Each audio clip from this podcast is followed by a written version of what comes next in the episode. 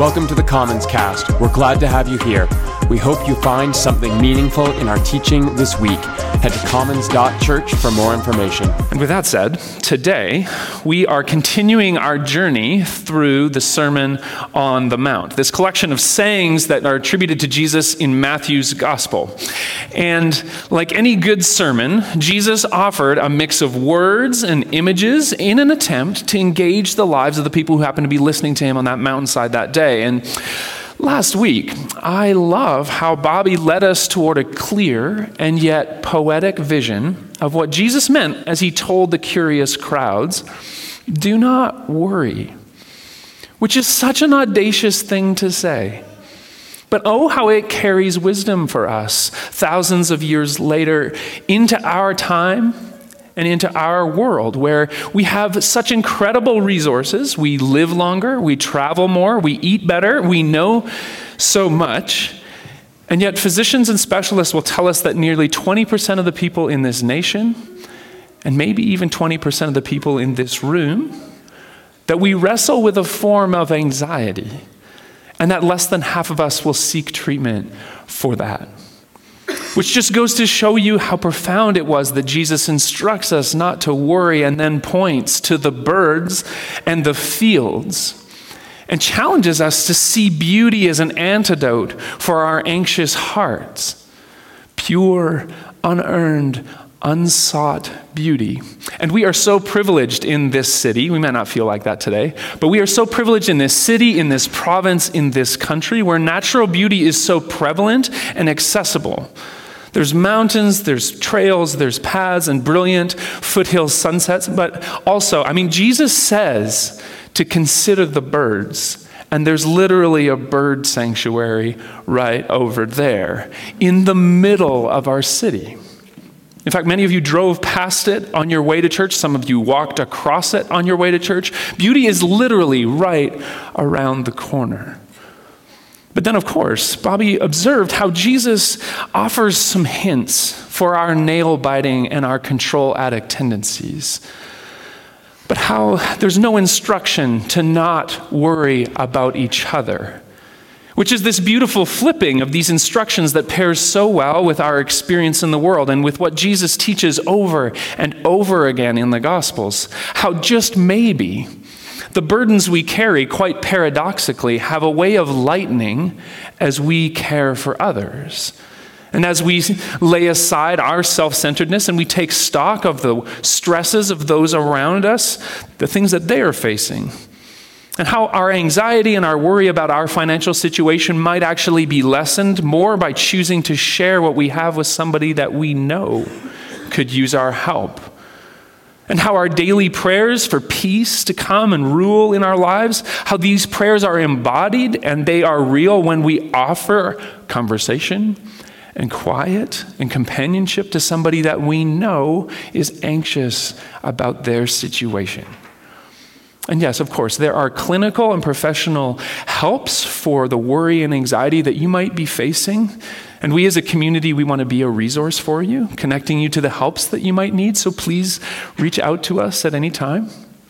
But wherever you are, wherever we find ourselves, and whatever we are facing, Jesus' calm assurance that beauty observed and efforts made to lighten someone else's worry these words are so welcome, and I hope that if you missed that teaching last week, that you will check it out and tag along on our YouTube account or in our podcast feed in the coming days. This afternoon might not be a bad time because you're going to be stuck inside anyways. Now, today we're going to take another step forward. But first, will you pray with me for a moment? God, you are God of ancient story and of ancient text, of ancient instruction, and yet truth that comes to us now. You're the God of our stories that we bring with us to this moment. And we, yeah, we're aware of the fractures and the pain that are all around us today. We are present to the fact that there are those in this city who have no shelter on such a cold morning. And there is injustice, and there are many self serving systems of power in this world Today, some of us, our bodies are weak, they're failing us. And for many of us, we find again this morning that our intentions to be better have failed us. And so we come to community today with these attachments and these distractions. And this is why we pray for calm. We come to the scriptures now from so many places, and some of us are asking questions, some of us need an encounter. Some of us have thankful hearts this morning. The snow is brightening our day. And we ask that in all of these things that you would guide us as we choose to be open. And that you would shape us as we choose to be available to your work in us. Loving God, be near to our need today, to our unseen struggle, to our longings for wholeness and for renewal. We pray in the name of Christ, our hope, now and always. Amen. All right. So today we are going to pick up with Jesus coming to what scholars feel is the heart of this sermon, his central thought or thesis or argument. And in this section, Jesus offers a bit of a masterclass, which I have to ask Have any of you ever heard of this site? Does anybody use it? Okay, we got yeah, Bruce, awesome. This is a site where for $250 a year, you can have brilliant thinkers and artists and innovators teach you the tricks of their trade in a series of video lessons, which is kind of a cool idea, right? And here are some examples. You might have Dan Brown teaching you how to write bad historical fiction, or you, or, or you might have Malcolm Gladwell teaching you how to grow your hair out. There's lots of videos with Gordon Ramsay teaching you how to cook at home, which is something he never does, I'm sure. But then what's with this Perlman guy who's going to teach me how to play the violin? Come on. And is Rhimes seriously going to teach me how to write tear jerking and emotionally manipulative Grey's Anatomy like drama? I don't think that's possible. I'm a little skeptical. And I mean, I, I am a bit of a sucker for hearing talented people share their secrets. But I know the limits of my cooking skills, and I know that I have limits to my ability to pick up an instrument in 25 minutes. And I suspect there's some good stuff in there, so I'm going to wait for some of you to watch more of these videos and report back on how seriously we should take it. My point is this that we might look at Jesus here in Matthew 5 and say that he's offering a master class on a well lived, devout religious life. And I'm going to read you a section, and then we're going to work through a couple of ideas, okay? So the text reads this that Jesus said, Do not think that I came to abolish the law and the prophets. I've not come to abolish them, but to fulfill them. And let's just stop right there for a second because this saying seems to be pointing to the fact that Jesus was being accused of dismissing the sacred texts of the Jewish people and being unfaithful to the tradition which I think is important to note because even Jesus seems to have gotten bad press. Or he may have been misrepresented or misquoted by somebody here. Maybe his teaching was spun by somebody who was a disgruntled disciple, just showing that you don't actually have to be in an election cycle to see the worst in people, which is where you and I live. The point is that Jesus is saying, don't believe what you've heard. I have come to fulfill the story, not abolish it. And then he goes on. For truly I tell you, until heaven and earth disappear, not the smallest letter, not the least stroke of the pen will by any means disappear from the law until everything is accomplished. Therefore, anyone who sets aside one of the least of the commands and teaches others accordingly will be called least in the kingdom of heaven.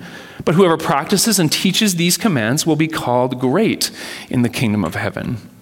For I tell you, unless your righteousness surpasses that of the Pharisees and the teachers of the law, you will certainly not enter the kingdom of heaven. So, First thing to remember is that as Jesus starts talking in this sermon he's giving, Jesus is explaining what he has already been doing right beforehand. Jesus has been helping the sick in various villages. He's been going on a bit of a speaking tour. But what you have to imagine is that Jesus has just been living his life. And there are some ways, presumably, that Jesus went about walking and talking and touching people and associating with others.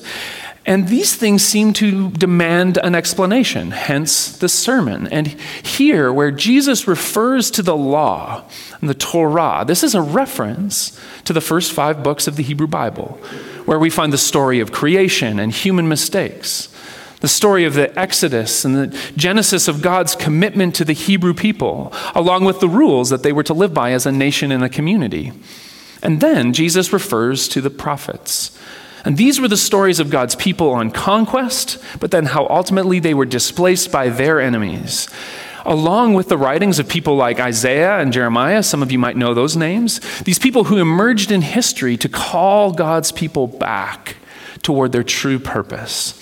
And in referring to these, Jesus is saying, Look, what I'm doing right now in your towns and villages it's not intended to discount or to get rid of this story or these texts. I'm fulfilling them. And we're going to come back to that last bit in a second because we need to understand part of what's going on here that Jesus is in a conversation. See, in Jewish history, there were these ancient stories that were foundational to the people the written law and the texts. But several hundred years before Jesus, as the Jews were conquered and spread out across various nations, what began to develop was this oral tradition based on Jewish rabbis interpreting and grappling with how to live the written law. Because you can imagine there are more than 600 rules and regulations in the ancient texts. And there were obviously some things that they didn't actually speak to. And you have to think of Jews living in the great cities of ancient Babylon and how they had to figure out what to do with the instructions of killing and sacrificing animals when they weren't shepherds and nomads anymore. And what we see is that by the time of Jesus, we know that different teachers of this oral tradition had emerged, and including these two guys, Shammai and Hillel. Both of these guys founded a school of thought and may have been contemporaries of Jesus. And here's what you need to remember so that you can fill your friends in as you're talking about first century Jewish law tomorrow morning. Shammai was a traditionalist when it came to how the Torah should be lived. So, on something like divorce, which Mosaic law permitted men to do to their wives while stipulating that they shouldn't, Shammai taught that divorce should only happen in extreme cases. And then Hillel, on the other hand, he was a bit more progressive, if you want to call it that, and he taught that a man could divorce a, a woman for botching a meal, which is awful, for the record. Another example is how Shammai taught that if you forgot to offer a blessing after a meal, which was common Jewish practice, that you had to go back to the very place where you ate that meal to offer it again, which is very traditionalist, okay? Whereas Hillel taught that you could just pray wherever you were when you remembered that you'd forgotten to offer that blessing. In this way, Hillel's a little bit more progressive or lenient in his application of the law. I hope you can see that.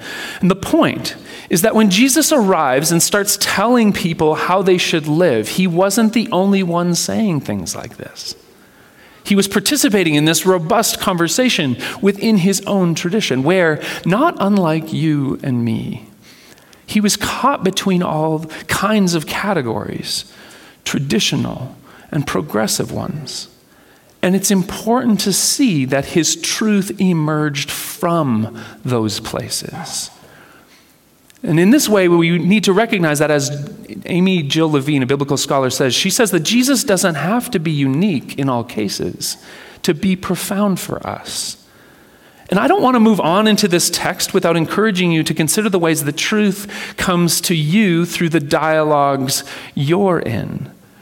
And listen, here at Commons, we try to help out with this. First of all, we try to expose you to different perspectives and personalities, both in our teaching, but then also in our pop up theology talks or film screenings that we host or special events.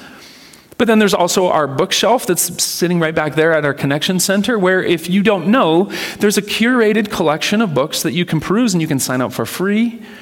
And these are resources that we hope will just get you thinking about the world and how your faith can engage it. But there's one more that I want to mention because Bobby did last week as well, and that's this upcoming contemplative prayer event that we're hosting, which is going to be an introduction to some of the mystics in our Christian tradition. I don't know if you know this, but C.S. Lewis taught that for every four or new, yeah, for every four new or current books you read, you should read an old one. Which I mention because I firmly believe that the conversations that we are in aren't just those in our current culture, but there are also those in our broader tradition with all of its historical personalities. And this prayer event that we're going to be hosting may be helpful for you if for no other reason than it will expose you to, among others, Teresa of Avila, who I have read a little bit of. I've conversed with her.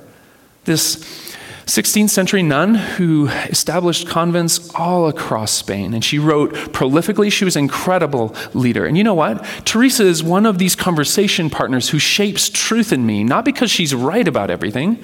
No, I disagree with her all the time as I read. But because I need her deep, resonant faithfulness. And I want to emulate the sincerity of her spiritual life. And she has this keen insight with the scripture that reminds me that I and that we here in the 21st century that we do not know everything.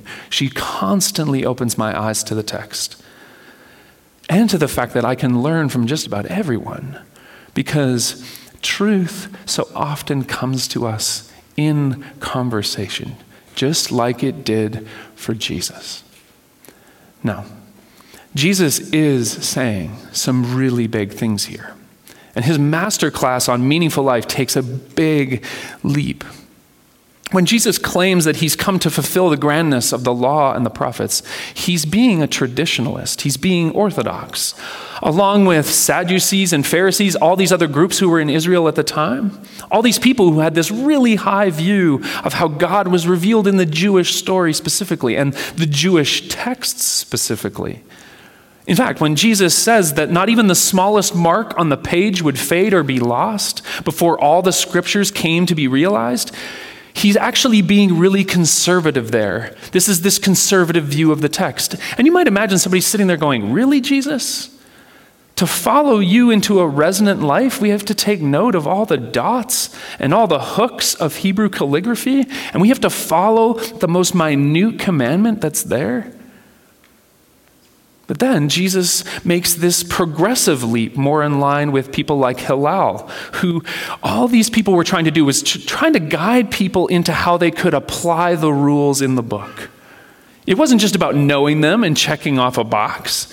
Jesus knew that people needed to take these ancient words and somehow extend them into situations that the text didn't talk about. And to do this, Jesus tells the crowd, Look, unless your religious life somehow exceeds the scribes, the experts of the text, who knew every little mark on the page, and unless your religious life exceeds that of the Pharisees, who were this reforming group in Judaism, these were the super religious people committed to radical adherence. Unless you're better than them, you will not find God's best for you. And you can almost imagine the person just sitting there in the audience saying, Well, which is it, Jesus? I thought you said you came to fulfill this story, make it better. But it kind of sounds like you're raising the bar even higher. Now, for the record, the Greek word for fulfill here, plerosai, this is a term that Matthew uses all the time to showcase how Jesus' life and message aligned with the ancient Jewish story. And we see this, uh, like for example, in, G- in Jesus' birth narrative, how we're told that angels and shepherds and magi happened so that the prophet's words in ancient times would be fulfilled because God had come to be with us. Which is why it's not all that surprising to hear Jesus use this verb fulfill saying to God's people living under Roman occupation, to people who were trying to find a way to adhere to the law as a way to preserve their community and their tradition, Jesus says to them, Listen, the law isn't God's last word to you. So drop that. It's not God's last word. And as Scot McKnight points out, much of the rest of the Christian scriptures we can see this in the book of Hebrews. We see it in the writings of Paul that we look at in our Romans series. You can look at the stories of Peter in the book of Acts. What these texts show us, they show us that, or they show us what a fulfilled story looked like for the earliest followers of Jesus. and how to live in that story required some radical revisioning without abolishing. And this idea of fulfillment, I think that this is Jesus' masterclass at its most provocative. And we should take a second just to grapple with it because when we want things to change, we do something drastic, right? We often do. And yeah, I could be referring to how we trash the IKEA furniture that we built painstakingly when it's time to replace it, right? It's oddly satisfying to destroy that thing. But what about more broadly? How, if something's wrong with the organization we're part of, or in the system that we have to run, or the administration that we're involved in, we have a tendency to want to burn things to the ground to start fresh. Or how, if a relationship sours for us, we'll just walk away and ghost. And I think this is so true of the way that we approach our faith sometimes and our religious practice. And by this, I'm referring to how sometimes many of us come to a place where things aren't neat and tidy anymore. Maybe through some experience, some illness, or some emotional suffering, or some financial loss. And sometimes it's just through a process of learning and discovery and searching, which is what it was for me in my late 20s. Our notion of faith, it starts to fall apart or be deconstructed. And what happens? We often start demolishing quite rightly on many counts, and we strip our souls to the ground. And maybe you're sitting here today, and like me, that pulling away and that coming apart has been really important for you. Where you've come to see parts of your faith, how they were rooted in obligation and in performance and in belief that wasn't rooted in Jesus. And it certainly wasn't tied to who you really are. Or maybe you're here today and you're actually right in the middle of those deconstructive questions where you're not sure what to think anymore. Or maybe you're going through some challenge that has you questioning whether or not just to just dust your hands and walk away from this tradition.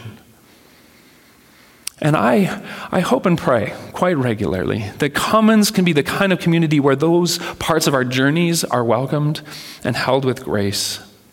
I really do believe that we can be a community where, as poet Christian Wiman says, some of us can be called to unbelief so that new forms of faith can emerge. Those things might be true of us, but this sermon from Jesus also challenges us. Because Jesus had this mission, and there were certainly some ways that he wanted to steer his followers into a new direction. He wanted them to be more just and to be more compassionate. And we cannot get around the fact that Jesus centers this sermon and his ministry on constructing a better world, which challenges us to admit that a faith defined by deconstructing everything will leave us empty handed and with a shallow heart. We just end up critical about everything that's different and everyone who's different, those who are too progressive, those who are too conservative around us. And I think Jesus offers us an alternative, inviting us into a journey where we don't have to abolish all the laws and the stories that don't define us anymore. And instead, we can work to fulfill God's great goodness, constructing the world as Jesus thought it could be. So then, Jesus says these things. And then for the rest of the chapter starts laying out examples how his teaching is different to varying degrees from the other rabbis of the time.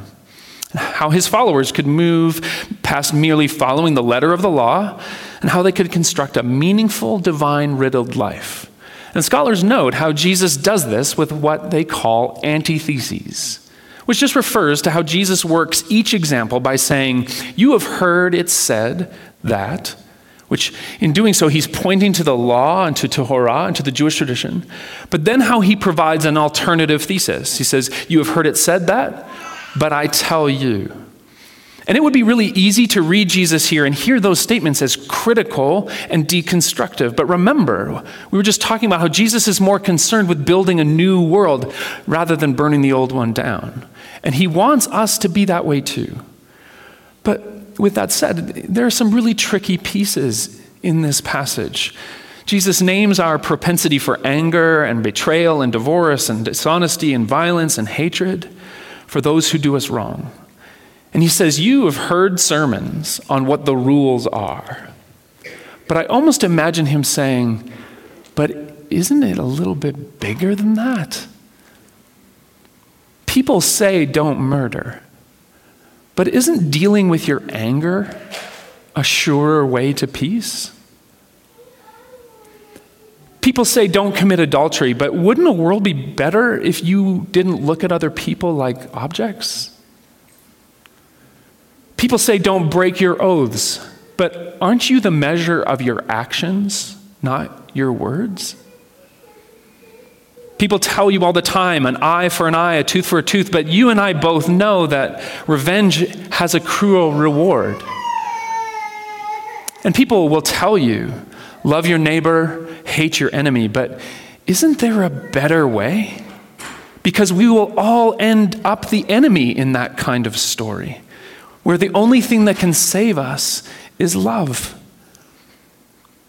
And I don't know if you can see it there how Jesus seems to be saying, Go ahead, know the law, own the stories from the past, own your story.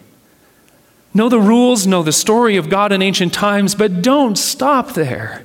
There's a fuller life if you'll move just a little bit further, because, see, as we noted this earlier, for Jesus, the law wasn't God's last word to God's people.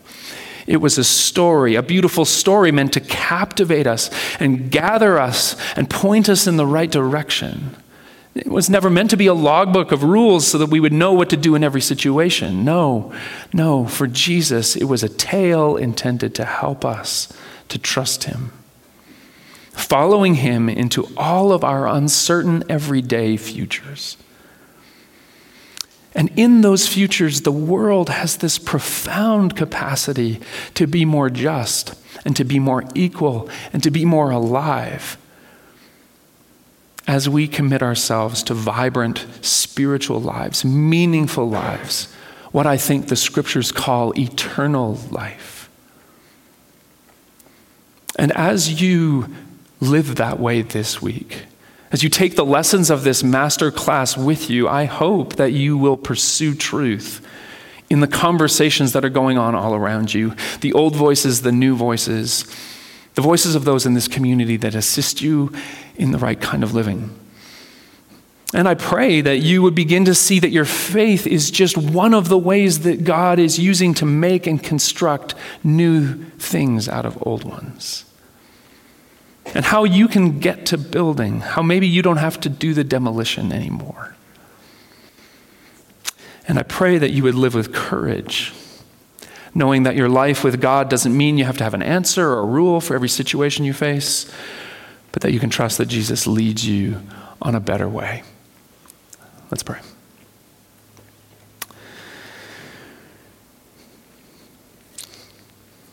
God, we're present to your work in us now, in the workings of an ancient story, in the workings of an ancient text, one that comes alive as we look at it carefully and we listen for what might be coming to us across time and space. And the way that that truth and that clarity and that light, it passes through our life. And it it marks the things that distract us, it marks the things that we're carrying. And oh, what a gracious work it is that you do. So thank you for these moments now.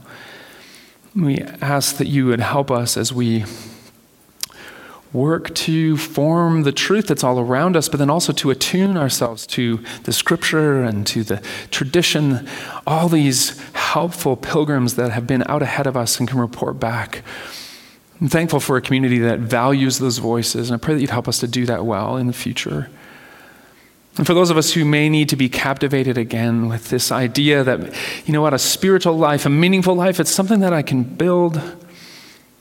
I don't have to live my life tearing down what has hurt me or what might be hurting others. I pray that you captivate us with an imagination for what it means to live in the world as you imagine knowing that we follow you each and every day. the divine kindness that draws us out beyond our own lives, the limits of our energy, the limits of our weakness, to share your great goodness. We pray these things as we go with you in the name of Christ. Amen.